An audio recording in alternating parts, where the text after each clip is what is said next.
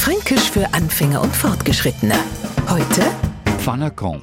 Übersetzt ist es nichts anderes als ein Pfannkuchen, bekannt aber anders als Eierkuchen, also was zum Essen. Und wenn man jetzt ein wenig zu viel von die Dinge neu spachtelt, naja, sagen wir es einmal so, zu den diätetischen Lebensmitteln gehört der jetzt nicht gerade. Also, sagen wir, wie es ist, man nimmt halt ein wenig so.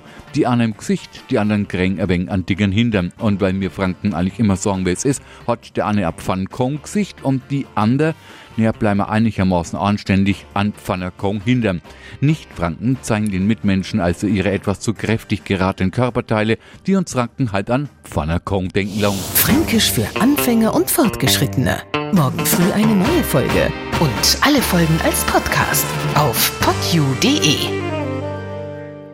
Die heutige Episode wurde präsentiert von der Praxis Manuel Debus, eurem Spezialisten für operationsfreie und ursachenauflösende Schmerztherapie. Mehr unter osteopraktik.com.